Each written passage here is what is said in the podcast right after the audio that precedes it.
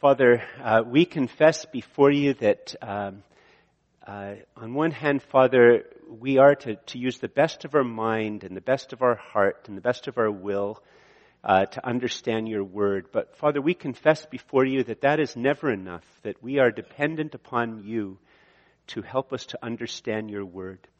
So Father, we ask that you would gently but deeply pour out your Holy Spirit upon us. Pour out your Holy Spirit upon us. Touch us at our heart and incline our heart towards your word. May you write your word on our hearts, that our hearts, through faith in Jesus, may be made new and bring you glory. Father, pour out your Holy Spirit upon us, and uh, so that your word might enter deep within. And all this we ask in the name of Jesus, your Son and our Savior. Amen. Please be seated. So, imagine, this has probably happened to some of you. I'm not going to ask for a show of hands or something like this. But imagine that um, uh, you're uh, a woman that you love or a man that you love, and um, you've dated maybe for a while, and then uh, the relationship breaks up, and you're you're you're very sad. You're heartbroken over it, and uh, but your brokenheartedness over it continues on for months and months. And so I come uh, to talk to you. Decide somebody tells you, oh, you should go talk to the pastor about this. You know, since you've been so unhappy for so many months. And, and I sit down with you and I say, well, you know, uh, Jesus loves you and he died for you on the cross. now, if, if, that was the heart of my counseling to you, do you think I, would you go back afterwards and say to your friends, gosh, the pastor's such a great counselor. He just said the exact thing that I needed to hear, that Jesus loves me and he died for me on the cross. Um, many of you uh, you might not say that the pastor that I had done a bad job counseling, but you probably, many of us would probably not feel that that was very helpful to the sadness and the sorrow we feel. If one of us has maybe not got a promotion that we desperately wanted or a, a particular job that we really wanted, and, and months later we're still feeling heartbroken over the fact that we didn't get the job or we didn't get the promotion, for a friend to say to you, uh, well, you know, Jesus loves you. He died on the cross for you. um, it probably wouldn't feel like enough. In fact, um, many of us, whether we would want to say it or not, would say to ourselves, what does it matter that Jesus died on the cross for me if person X doesn't love me? What does it matter that Jesus loves me and died on the cross for me when I can't have that job? That I so desperately wanted. We might not entirely put that into words, but that's, that's often what our heart is saying when we continue on in sadness in the face of a particular loss. It just doesn't seem enough that Jesus died on the cross for us, and it wouldn't seem very helpful if somebody reminded us of that. So, why is that?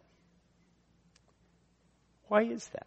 I'm not having you all come here today so that you'll feel terribly guilty about yourselves, but what, what does that say about us?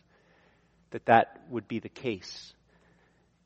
And in fact, actually, you know, to be really honest, if, if you came to me for counseling and the heart of my counseling is that Jesus died for you on the cross and he loves you and that's sufficient, uh, and you went back and told your Christian friends that that's what the pastor would say, they'd all say you should get a better counselor. Like that's what most of us would probably say. Because most of us actually don't think that's sufficient. So why is that? So today we're going to look at a series of proverbs that talk about the human heart that help us to understand how our heart works and how it doesn't work and how it is that we respond to different things and even why we persist in sadness and sorrow. So Andrew, if you could put the first one up, that would be great. And uh, we're going to say it together in a moment. Uh, it's Proverbs 14:10 is the first one. And uh, just, you know, normally, those of you who are familiar with my preaching style, usually I have points, and today I don't have any points. Uh, my, my hope is that uh, one or more of these proverbs will be the point. Uh, they're all short, and that uh, they might be something that you would want to meditate upon more later on.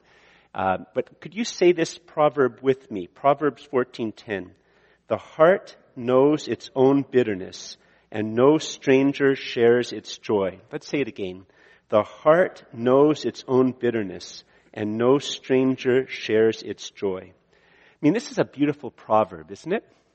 Think it's really beautiful. It, it communicates to us that human beings are deep.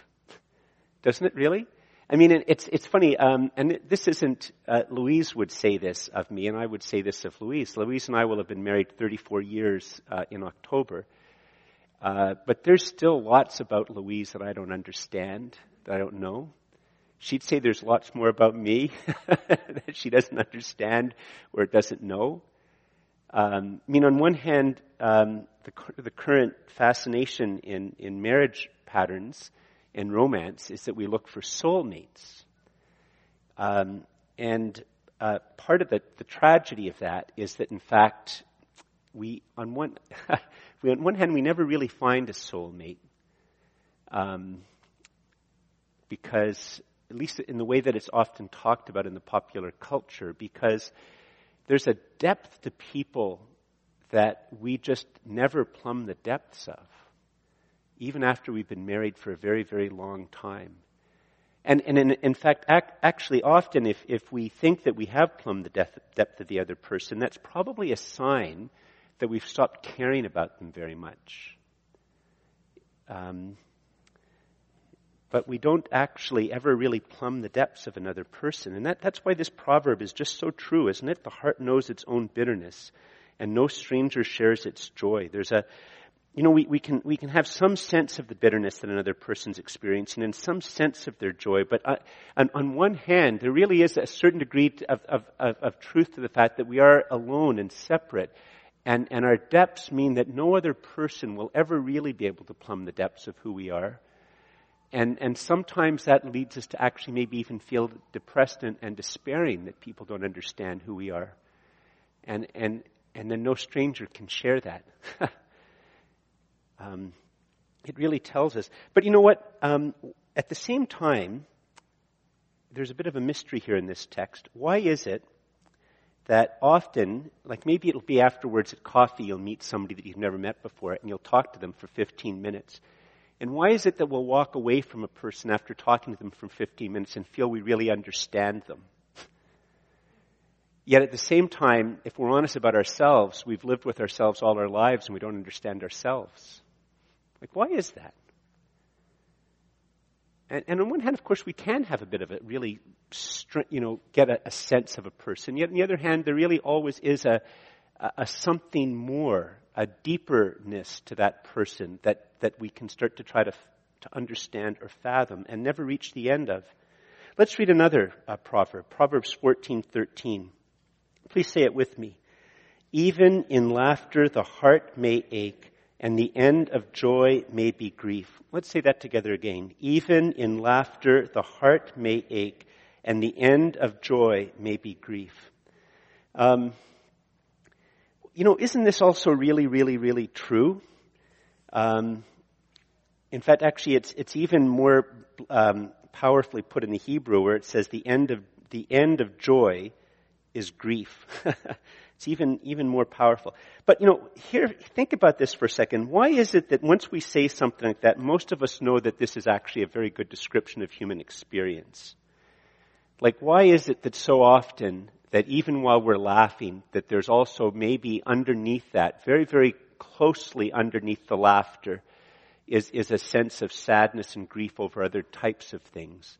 And why is it that we often have a sense that when we're having a time of great joy or great success, that many of us think that it won't last? We might hope that it will last for quite a while, but we always have this bit of a sense that it won't last. And, and why is it that on one hand, that, uh, that, you know, we, why is it that we always would choose if we, I mean, we, I mean, obviously some people snatch sadness from the jaws of grief, uh, sadness from the jaws of joy and, and do things to make their lives miserable. But why is it that we have some sense that joy is natural, that we were made for joy, and that grief is unnatural? And yet both of them are things that we experience in the natural world. But why is it that we have a sense that joy is more fundamental or foundational? That, that that's more what we were made for? Like, why is that? Why don't we think that sorrow is what we were made for? Why is it that we don't think that sadness is what we were made for? Why do, why do we experience joy and sadness as being unnat, I mean, sadness and grief and sorrow as sort of in some ways unnatural but joy is natural. Why is it that that's sort of a common human experience? Why not the reverse? And, and why is it that on one hand we are never surprised when we go into a period of sadness? I mean, on one hand we are, we are, and we're, we're, we're bitter about it and we might even rage about it, but on the other hand, you know, if, if a person told you that they only experience joy and they never experience sorrow, would you believe them? Never? Like, you mean like never in the last two minutes? Yeah, that's fine. Like never in the last, you know, if the person's 50 years old, like never in the past 30 years, 40 years, you've never experienced any emotion other than joy? Why, is it that so many Christian churches present that the model of what it means to be fully human is to always feel joy?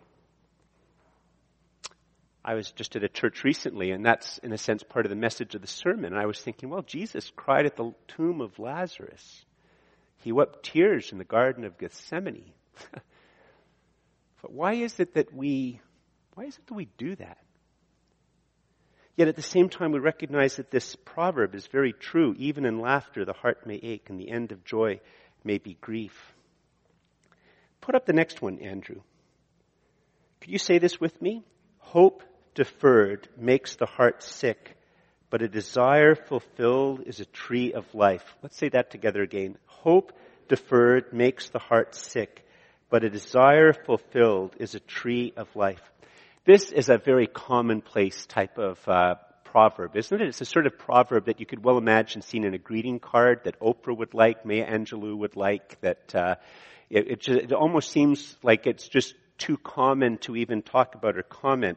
Uh, in the original language, that hope, even the word which we translate as hope, which is a good word, but there's this underlying current in the original language of anxiety connected with it. It's, so it's as if, you know, you're, um, you're, you're hoping, but you're anxious at the same time. Uh, we've all had that experience. We're hoping, but we're anxious. And, and, you know, maybe we're waiting for somebody to come home or we're waiting for news of what's going to happen with a, a promotion or, or something like that or what's happening to one of our kids or our best friend. And on one hand, we're hoping, but on the other hand, we're anxious. And the longer that it takes for us to hear what's happened, uh, the, the more heartsick that we type, that we feel. And, and, but a desire fulfilled is a, is a tree of life.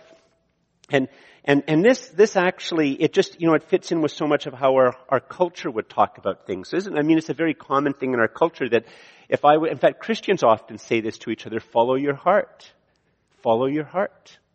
Uh, we'll say to people, trust your heart. You know, because a hope deferred, you know, that you, you trust your hope, and, and when you get your hopes, it's like a tree of life. And, and, and we'll often say to each other, you're thinking too much. Trust your heart. And, and in fact, actually, when we say things like you're thinking too much, trust your hearts, it, it's on one hand, it's, it's a, a, little tiny bit of a, tiny bit of an opening into what the Bible means by heart. But just, just so you know right now, probably every single one of us to some extent here doesn't hear heart the way it's intended. In, in our culture, we sort of pit the mind and thinking against the heart and feelings and emotions. And in the Bible, especially in the Old Testament, the heart is the source of our feelings, the source of our plans, the source of our thinking. In fact, if you were to go back in time to the writer of Proverbs and say, You're thinking too much, trust your heart, they would look at you blankly. You're using your heart too much, trust your heart, like it would be a contradiction because thinking, planning, feeling, uh, longing, desiring, hoping, all of them come just from this singular thing called the heart to the in, into the Old Testament. So, so on one hand, though, but you know, when we say you know you're thinking too much, trust your heart. We, we on one hand we're really thinking primarily of emotions, but we go a little bit beyond it, and, and we're thinking of maybe the heart as as touching something more than just more than just emotions. But, but here's the problem with this proverb. What, can we say it again? Hope deferred makes the heart sick, but a desire fulfilled is a tree of life. Here's the problem with this. How many times have we hoped for evil? And when our hope for evil isn't bearing fruition, we feel depressed. I, I, don't know if it's a true statistic. I guess you've heard, I think it's just this past week that the Ashley Madison website, uh, which is a, I, I've been told, is a website that you go to if you want to have an affair with a married person. and they facilitate people having affairs with married people. And I, it was on a blog, so it must be true, okay?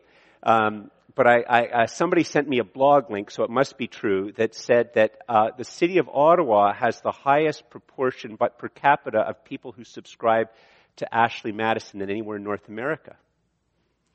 I don't know if it's true, but it was in a blog. And, uh, and I guess so there's a lot of nervous people that if these hacktivists have in fact successfully hacked the list, that they might make it public and many people in Ottawa might discover that they, um, they've in fact registered for this. But, you know, think about this for a second. How many people who are married uh, desire to have an affair and they long to have an affair with another person and their heart is sick because it's not happening? And how many people uh, once they've had the affair, at least momentarily, will feel like they've had an eruption of life in their life. Is that what the Bible's teaching?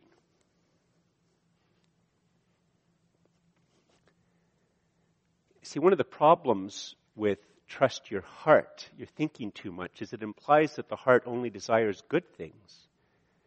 I mean, if you think of many movies and television series, a lot of what goes on, I, I, just watched The Drop last night, and uh, partly what goes on is the, the sadness of one of the characters and the worry of one of the characters because he's worried that his desire to rob people isn't going to happen the way he wants. And, you know, and you could well imagine that he thinks at least, and probably he would experience great emotions of excitement and joy if he is successful in stealing a million dollars. So here's the thing about these proverbs. On one hand, many of them seem to have a something which is true about them, but if you actually ask sort of deeper questions about them, you start to realize that there's actually truth and something else going on in him. If you could, Andrew, if you could put up the next proverb. Let's read the next proverb together. Read it with me. When a man's folly brings his way to ruin, his heart rages against the Lord. Isn't that a great proverb? Let's say it again. When a man's folly brings his way to ruin, his heart rages against the Lord. Isn't that true? Like, um, haven't don't, maybe it's never happened to you, but have you ever been angry because you've had a plan to do something bad and it backfires? And you're angry? And sometimes people are even angry at God over it. And they'll be angry at like, why is God, why is this happening to me?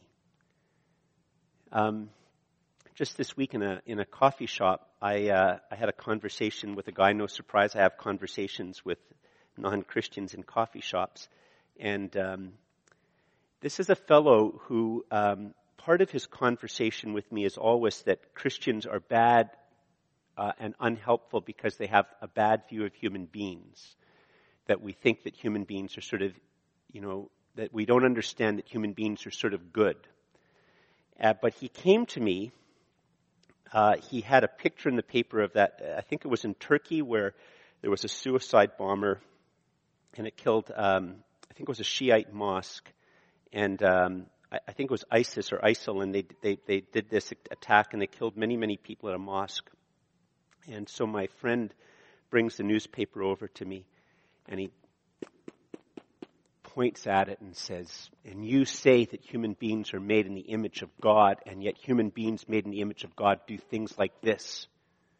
and he was angry at God, angry at religion.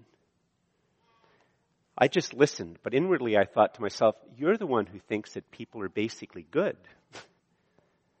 like, how do you square that circle? But it wasn't the time to say it because he was just angry and raging at God. And, um, and sometimes when people are angry and raging at God, all you can do is pray for them. There's not much you can say to them.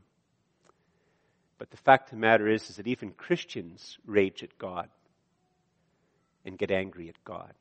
Can we go back to Proverbs 13:12, Andrew?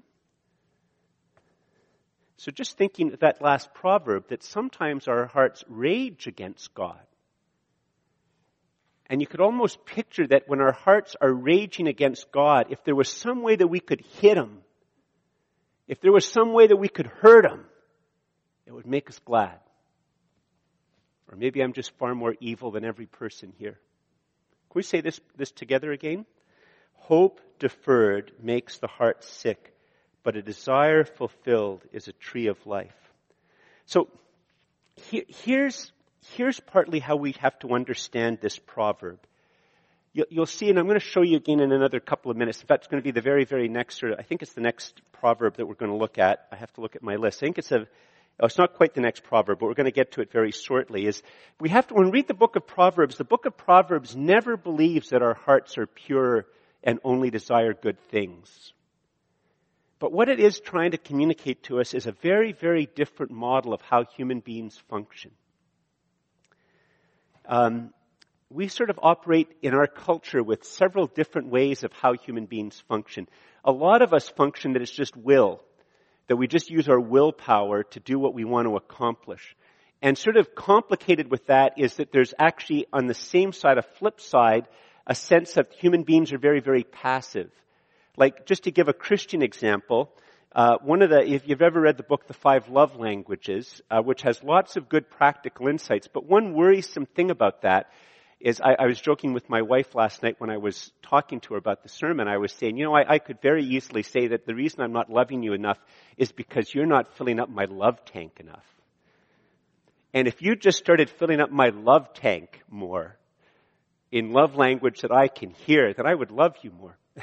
And, and there's a certain other psychological model of the sense that a heart is passive somehow, that we're passive, and it's, it's because of race, it's because of social class, it's because of economic things, it's because we were victims, it's because our love languages, our love tank isn't being filled up. And so on one hand, in our culture, we have this almost schizophrenic type of, of approach where on one hand we can be very, very passive, and on the other hand, it's all just about our willpower.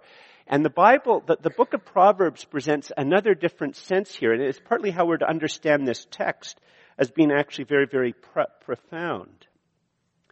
It describes that the human heart is always hoping and trusting.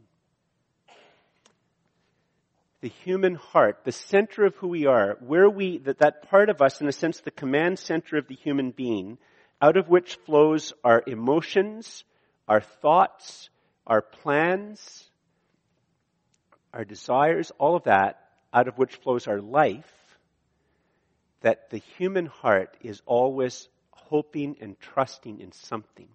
That in fact, it's never right to say, will I hope or trust? But the Pro- book of Proverbs would say that the question is not, will I, will my heart hope and trust in something? The question is always, what is my heart hoping and trusting in. Excuse me. In fact, you know, here's a very important application of this. One of the things that we can really ask ourselves as Christians, I mean, non-Christians can do this as well, because this is not describing Christian experience. Proverbs is trying to describe a particular way of us understanding that my heart is trusting in something, has, in a sense, loves that it trusts in. And in light of what I put my hope in and trust in, in light of this, my life flows out of it. And, in light of what I hope and trust in, certain thoughts seem reasonable. In light of what I hope and trust in, certain things will make me happy and in certain things will make me sad. In light of what I trust and hope in, plans will seem reasonable, wise, or foolish. In light of what I hope or trust in. And every human being, every one of us, every person we see, our hearts, the center of who we are, is putting its trust and its hope in certain things or persons. So, one of the questions we can ask ourselves in the face of emotion, especially persistent emotion or persistent sin, a lot of Christian literature about dealing with persistent sin is basically replicating a willpower model from the world or a passive model from the world.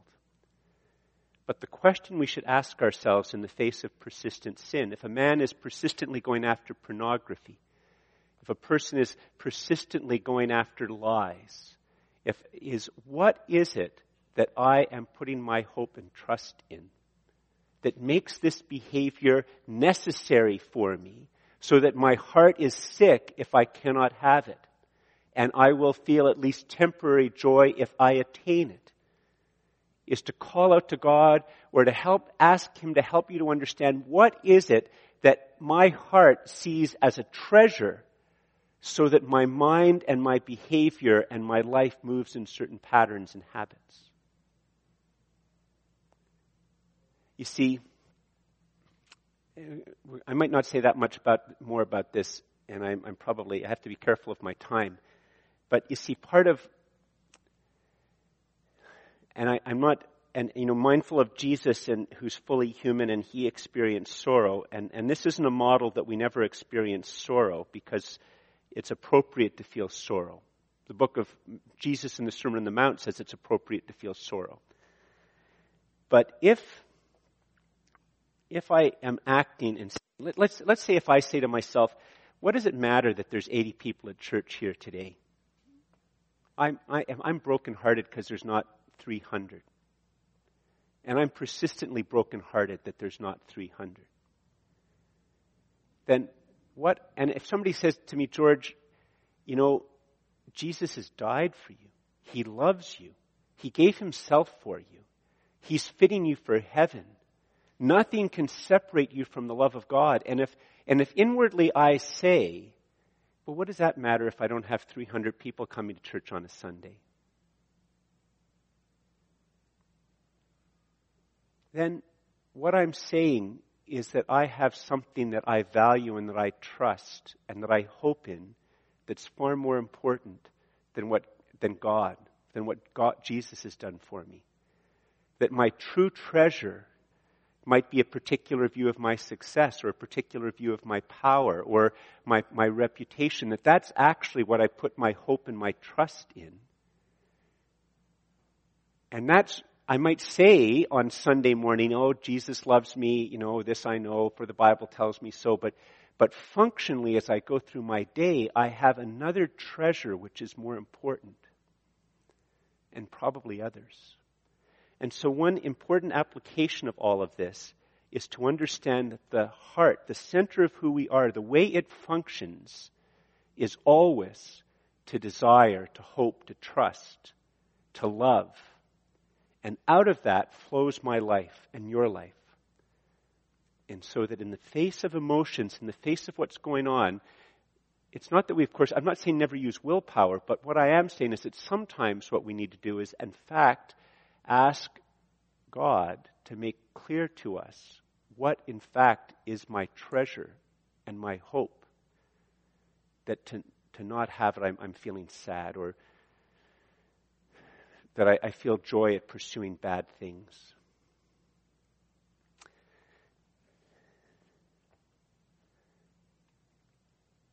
But here's, here's the problem. So uh, that means a very, very good application, some important application, but there's going to be problems with it. Um, I mean, it's, it's, it's a direction to go, but it's, it's not a, a foolproof technique. And part of the problem is, remember those earlier proverbs that I gave you about the depths of human beings? And why is it that we can meet somebody and in 15 minutes have a sense that we really know them, but yet we can live with ourselves our whole lives and don't really know us? That, well, put up the next proverb, please, Andrew. Proverbs 27:19. Would you like to read that with me, please? As in water, face reflects face, so the heart of man reflects the man. Like on one hand, this is actually really true, isn't it? And, but, you know, on, on, the other hand, if you think about it, you can look, if you have very still water, I mean, now we could use mirror because they, they didn't really have mirrors like we do back then, not, not as perfect, as, not as good as we do. You can look at your face and you can see your face. You know, you might not like what you see, but you can see it. And on one hand, you know, it really is the case that if you get to know a person's heart, you're getting to know that person.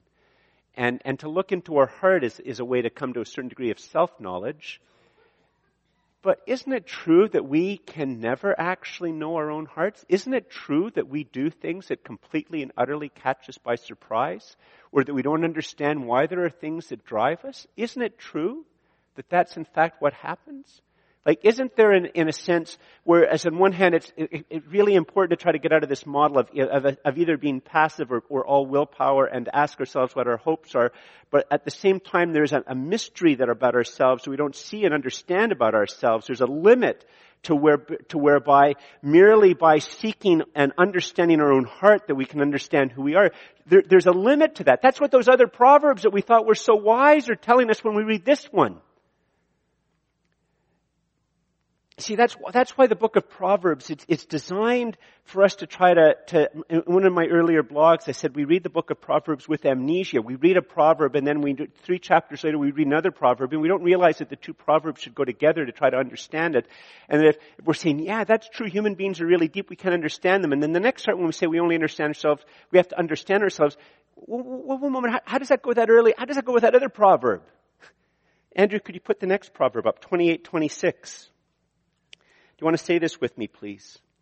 Whoever trusts in his own heart is a fool, but he who walks in wisdom will be delivered. You see, if, if earlier on I said that, you know, the Bible's going to tell you things that our culture, you know, the culture says trust your heart, and the Bible says that that's a foolish thing. Well, if we start to realize that the part of the problem about trusting our heart is that the heart has depths that we don't really know what's there. And if we're honest about ourselves, some of the things in our hearts are scary. Like, listen, going back to that Ashley Madison thing, I have no, I have no doubt that there maybe are some people who are fully giving themselves to a desire to have an affair with another person. But I also have no doubt that there's many people who, who go to that site and are compelled to that site and are horrified that they want to do that. And, and yet they don't know how to stop. They don't know what's going on inside their lives. And even if they try to un- analyze their, what their heart is hoping and trusting in, there's still just something in there that they just can't get to the bottom and the depths of. And so to trust what you don't, I mean, that, that would be like trusting, you know, going to having, having the pilot say that we're, we're going to go, you know, we're, we're entering into clouds, you know, we're flying at 30,000 feet, we're going into clouds in a storm, and, uh, you know, actually, I just want to tell you right now is that uh, part of our flight programs were programmed by monkeys and part were by computer engineers, and I don't know which parts were which, but we're going to trust the instruments. Would that make you feel comfortable while you're flying at 30,000 feet? That you don't know what parts of the instrumentation were programmed by monkeys? monkeys can't program, just in case you're not familiar with that, okay? It'll just be random garbage, okay? But that's how it is with us as human beings. I mean, that's what the depths of the heart has. Andrew, could you put up the next one? Proverbs 11:20. Do you want to read this with me? Those of crook, is it up? Proverbs 11:20. Is that the right? Do I have the right one? Yep. Say it with me. Those of crooked heart are an abomination to the Lord, but those of blameless ways are his delight. Let's say it again. Those of crooked heart are an abomination to the Lord, but those of blameless ways are his delight. So you see, here's one of the problems we have with this proverb is we think that this crooked heart thing, sometimes it applies to us, but usually it applies to others. I grew up in a home, um, my parents are immigrants from Belfast, Northern Ireland, and they are orange. In other words, they're Protestants. And there was a saying, my parents would say this all the time, if something was really ship shape in a room, really neat and tidy or very well done, they'd say that's very Protestant. the implication being is that if it's messy or untidy or not well done, it's very Catholic. And whether they would acknowledge it or not, it might very well be that they'd say Protestants, Catholics have more crooked hearts than Protestants. And no, don't you think this is a very human problem? Don't, don't you think that maybe Muslims are thinking that non-Muslims have more crooked hearts? Isn't it maybe that people who aren't Muslims think Muslims have more crooked hearts? Isn't it maybe how some people think that, let's say, black people have more crooked hearts than white people? And isn't it possible that Chinese people think that about white people and, and on and on and on we go? The, this proverb can only be understood if we understand that I have a crooked heart. Like, not only is my heart deep, um, but I have a crooked heart. I have a crooked heart. And it's twisted. And it, it means that um, things don't always just go straight. Uh, I don't know if you've ever been with like a, a young kid, like a toddler, and they've learned, starting to learn to throw. Just a couple of Saturdays ago, I was with this, this uh, really cute little two-year-old girl, and she decided, she decided she was going to start throwing her stuffed animal. And a, two, an excited two-year-old girl enthusiastically throwing a stuffed animal. Who knows what she's planning to hit? But most of the time, if she's trying to hit you, that's the safest place to be. I mean, if it's just stuffed animals don't hurt when they hit you, right? But, you know, if she was starting to, if she was trying to gleefully throw rocks, probably the safest place would be to say, try to hit me. Uh, because most of the time it'll go all sorts of other places. In fact, sometimes when they throw, they fall backwards, right? They, they, they, they, they lean to throw and it, it knocks them backwards or they let go of it and it goes behind them. How you can throw forward and go backwards only toddlers know and understand because they can do it regularly. And that's in a sense what's just saying here about our crooked hearts, is that my heart is crooked. My heart is crooked. And, and, and so, here's the thing. Remember I was saying that, and it still is an important application, is to think through what is it that my heart is desiring and hoping and longing in. But, and, and, and, and to try to fix things, we, I, you know, we need to fix things. But how can a crooked heart make a crooked heart straight?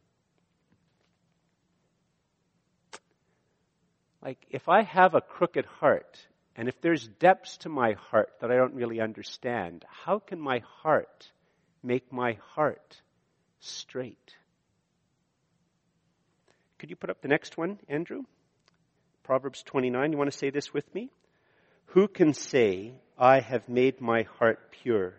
I am clean from my sin.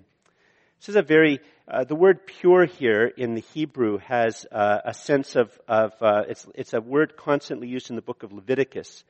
And it means that uh, it's saying that who can say, I have made my heart completely, morally, intellectually, existentially, uh, life in complete and utter way. I am completely and utterly like God my heart, my life, everything about me, my thoughts, my desires, uh, my emotions, my behaviors, my dreams, everything. I have made everything in my life completely at one with God.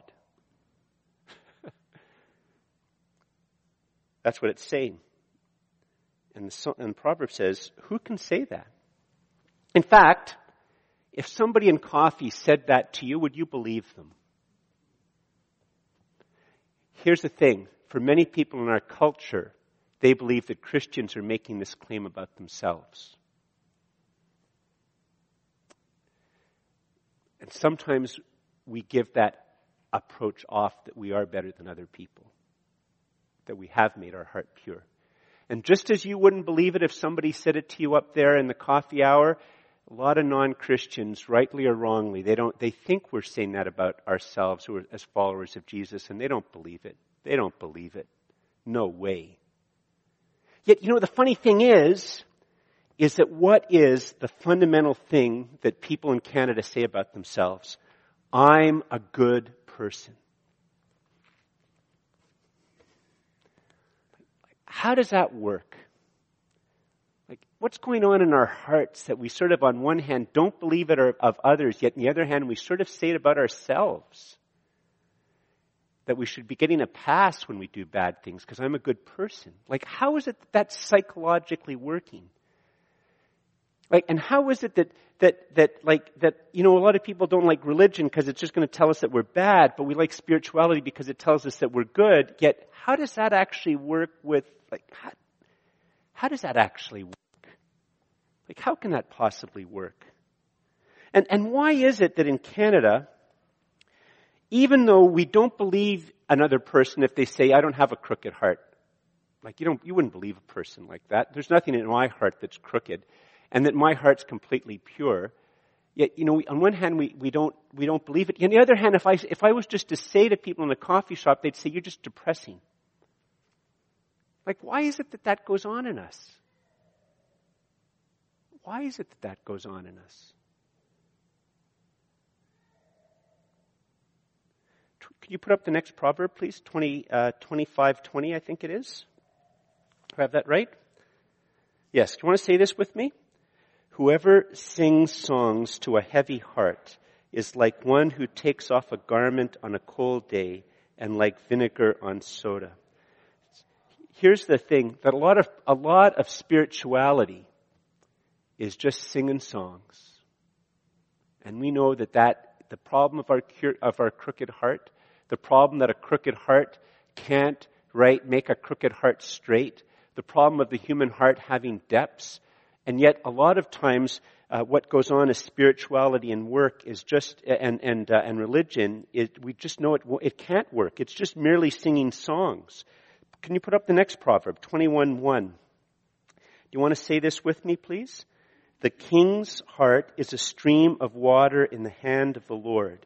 He turns it wherever he will. And, and here's this idea that God is, God is sovereign. That he, he is so sovereign, and the king is used here as an analogy of the most powerful human. And yet it, it's saying that the most powerful human in the face of Almighty God, the sovereign God that, that even though he's the most powerful human, that, this, that, the, that, that the Lord can turn the different streams of water, the things that are, that are nourishing his heart, he can just turn them wherever he will. That that's, in fact, that if, if, there, if there is a God who does exist who's sovereign, that God can do that. But here's the thing. Should God use his heart sovereignly like that within us to fix our crooked heart? On one hand, when we're in deep trouble, we want God to come down and just completely rewire us, and the rest of the time we don't. But here's the thing. You know, when we were kids, probably we've all had this experience that, you know, you, you come face to face with a bigger kid, a bigger girl, a bigger guy, and they're a bit of a bully, and they get into an argument about who's smarter or who's, who has the best hockey team or whatever it is, you know, something stupid. And the next thing you know, the other person's sitting on you and they've got you pinned, and they say, I'm not gonna let you up until you say I'm right. And so you struggle against that other person to try to get them off. Eventually you realize you can't get them up. They're just too big. So you say, you're right. But inwardly you say, no, you're not. You're never right. And maybe for some of you, if you're fast, when you finally let you up and you get away 20 feet, you say, I said that, but I didn't believe it. And then you run away. you're wrong. I'm right. And you run away. So how would it be if God, who is sovereign, was just to try to, to, to fix all of our hearts. If he was going to say, you know, I'm going to, you, you just, you, you, you, you, you, uh, you, I'm going to, you just have to say that I'm the best. You have to say that I'm your, tre- uh, your treasure, and I'm not going to let you up because I'm sovereign, I'm powerful. I'm not going to let you up until you say that. And, and we wouldn't like it just like we wouldn't like a bully. We wouldn't, we wouldn't think that that's what salvation's going to be like or that that's the, the way to go forward has to be, God's power has to be used in some other way. But what would happen if we could, if I was to say, if, if God was to announce somehow, he put a big ad in, in the paper and he said, everybody on, on, on, on the 31st of July, on the 31st of July, I am going to rewire the entire human race. And I'm going to rewire the entire human race so that there's no more hatred and everybody loves me would that make our culture happy? Would that make you happy? Would you be fearful about the July 31st if you really thought it was going to happen? If, if he said, just to model this, I'm going to do it for this human being and zap, God just sovereignly rewires who they are in their heart. And we wouldn't, we wouldn't like, we wouldn't want that. And we wouldn't think that that was the solution. And so if God is going to help us to solve the problem of the crooked heart, it's going to have to be through some other means. Could you put up the next verse, Andrew? Proverbs 21 2. Would you say it with me, please? Every way of a man is right in his own eyes, but the Lord weighs the heart. I mean, what this text is telling us is that God sees and knows my heart. God sees and knows my heart. I think everything I do is right in my own ways. Eventually I'll grudgingly acknowledge that I'm wrong. But only the Lord, weighs means He judges. It implies that He has a proper, accurate way of judging, that He actually can, He actually knows the depth and the breadth and the weight and the, the volume of the human heart and that he weighs it, that he can actually go in and see it. And, and it means that he, he understands things from our, at the, at the level of our motives. In, in fact, this, this text is a profound critique of spirituality and religion because the fact of the matter is, is that we can do external types of things to try to make ourselves right with God that, but you know, we, we can tithe, but maybe we're just tithing not, not out of the, the fact that God is our greatest treasure and we're grateful for what Jesus has done for us on the cross, but to put God in our debt.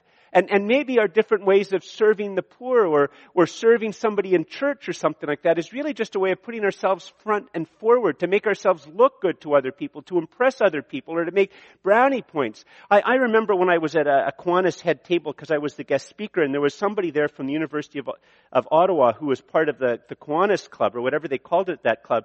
And I said, oh wow, you, so you, you like to do all these things to help the poor? And she said, no, I'm just doing this so I can get into med school. Because to get into med school, they're going to look that you're doing these types of things. And in fact, she said at that particular time that just about every single person in that club was all doing it so they could get into med school. And, and, and, and then moments later, she got up and she got praised for her selfless labor. But that, that happens in the church. That happens in the church. It doesn't just happen in Kiwanis. Could you put up the next one? Proverbs 21 3. It's not on your, your sheet here. You want to say it with me? To do righteousness and justice is more acceptable to the Lord than sacrifice. Say it again. To do righteousness and justice is more acceptable than sac, sorry, to the Lord than sacrifice. You got it right. I got it wrong. So here's the thing. And, um, these little proverbs and these different, in a sense, riddles that the proverbs set to us help us to understand how God is to use his sovereign power. You see, in the incarnation, the Bible says that God just doesn't sing songs to us with our troubled hearts, but that in the incarnation, God himself in the person of his son comes and lives amongst us. And when in the book of Hebrews it says that there's no temptation that's undertaken man that didn't also happen to Jesus, it's saying that Jesus actually enters into our experience and experiences our experience to its depths. He doesn't just sing songs, he enters in. And the Bible tells us that on the cross, what we see in the cross is that on one hand it's a sacrifice, but it's, it's more than a sacrifice because it's also the righteousness and justice of God being displayed. It's, it's the righteousness and justice of God being displayed because um, Jesus has lived a perfect life. He's, he's the one man whose heart has not been crooked, but is straight. And um, he sees my crooked heart and that I cannot I cannot straighten my heart. And in a sense, he says, I'll let my heart be, your, be yours. I'll, I'll, I'll give my heart, myself for you.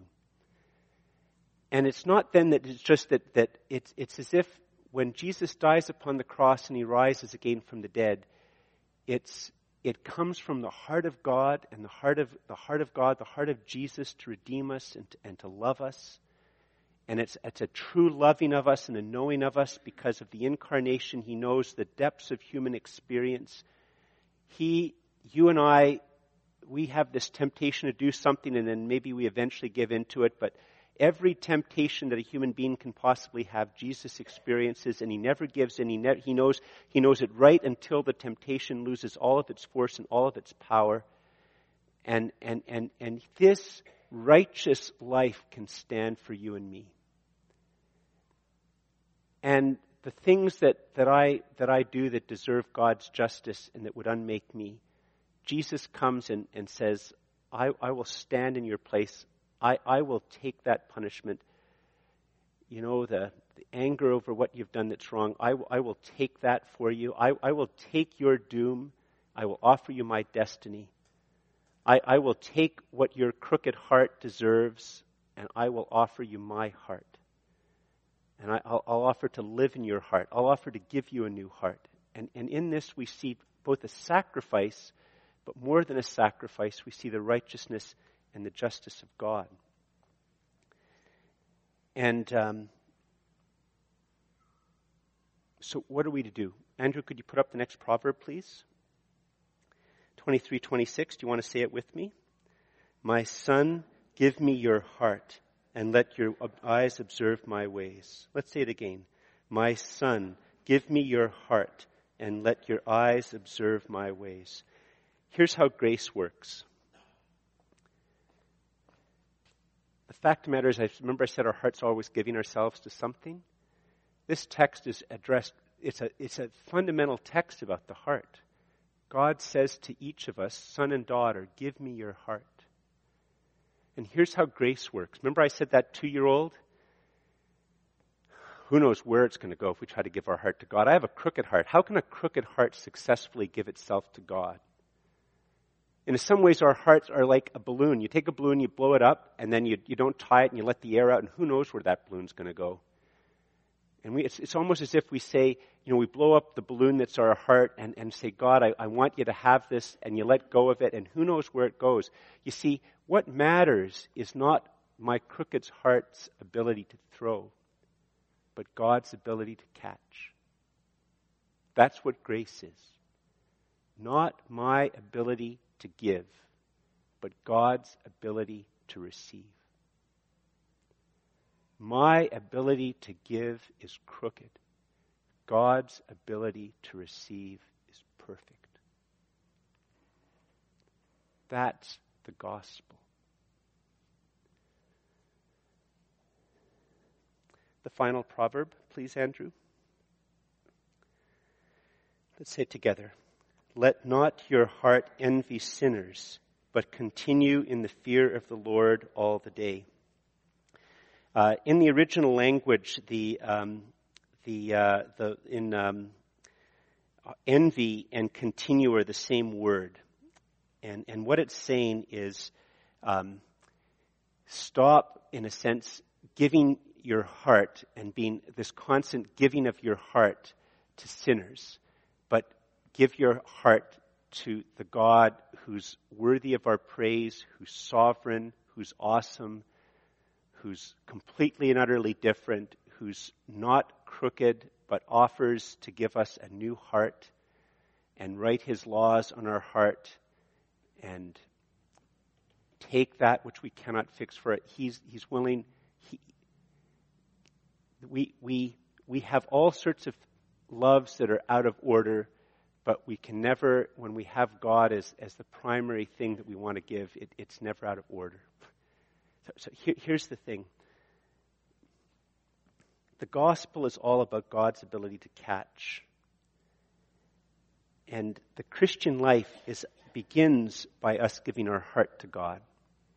And He catches it and receives it. But we grow in our Christian life by continuing to give our hearts to the one who, out of a heart of love for us, was willing to die on the cross for us. That, in a sense, this act of giving of our heart to God is what grounds our life, and it's also what starts to shape our lives. that it, it, that the, the gospel does just leave us alone, but starts to shape our lives, that our lives are to be characterized by us as we live our daily lives, as we're making our plans, as we're feeling our feelings, as we're thinking our thoughts. And, and the gospel invites us that now that, now that we have, in a sense, been caught by God, and Jesus can live in our heart, and, and, and it's, our worth to Him is, is not because of our ability to throw, but His ability to catch. That we can have this grounded security to understand how we go through our lives and how we are giving, how our loves and our, our are just out of order. And so we, we have the freedom to go in and say to Jesus, Jesus, take my heart, order my loves, Help me, Father, to understand this drive to this particular sin, or, or help me to understand this, this heart sickness that I have. That, that, that, what is that treasure that's going on? And, and Jesus, I know you're supposed to be the greatest treasure. I know that you won't re- remove all other desires from me, that you'll put them straight, you'll put them in order. Jesus, please order my heart. My heart is yours. Please order my heart and order my desires. Please, Jesus. And the Christian walk is a matter of walking with Jesus day by day, calling out to Him to help Him, asking Him to help us order our hearts until that final day comes when we see Him face to face. And the promise of the new heart that we already start to experience, we experience it in its fullness and its perfection in the new heaven and the new earth. Please stand.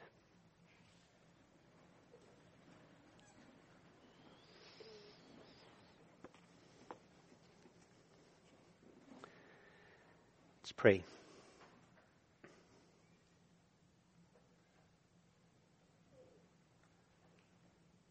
Father, we confess before you that, um, Father, you know some of us, we're struggling, some of us are struggling maybe with a very persistent type of evil or persistent sadness. Um, Father, we ask that your Holy Spirit would break into our lives and help us to understand what, what our heart is trusting and hoping in. And Father, we ask that you would bring proper, your order, your healing order and your healing authority to, to what our hearts are hoping and trusting in. And Father, maybe there are some here who've never trusted their heart to you, never given their heart to you. And Father, we ask that uh, for everyone who's here who's not given their heart to Jesus, that they would do that now, that you would help them, Father, that that, Father, that they would just call out to you and say, Father, take my heart. It is your own. Jesus, take my heart as my Savior and my Lord. And Father, we ask that um, your Holy Spirit uh, would move in our hearts. Help us to understand what we're hoping and trusting in. And may you be our greatest treasure.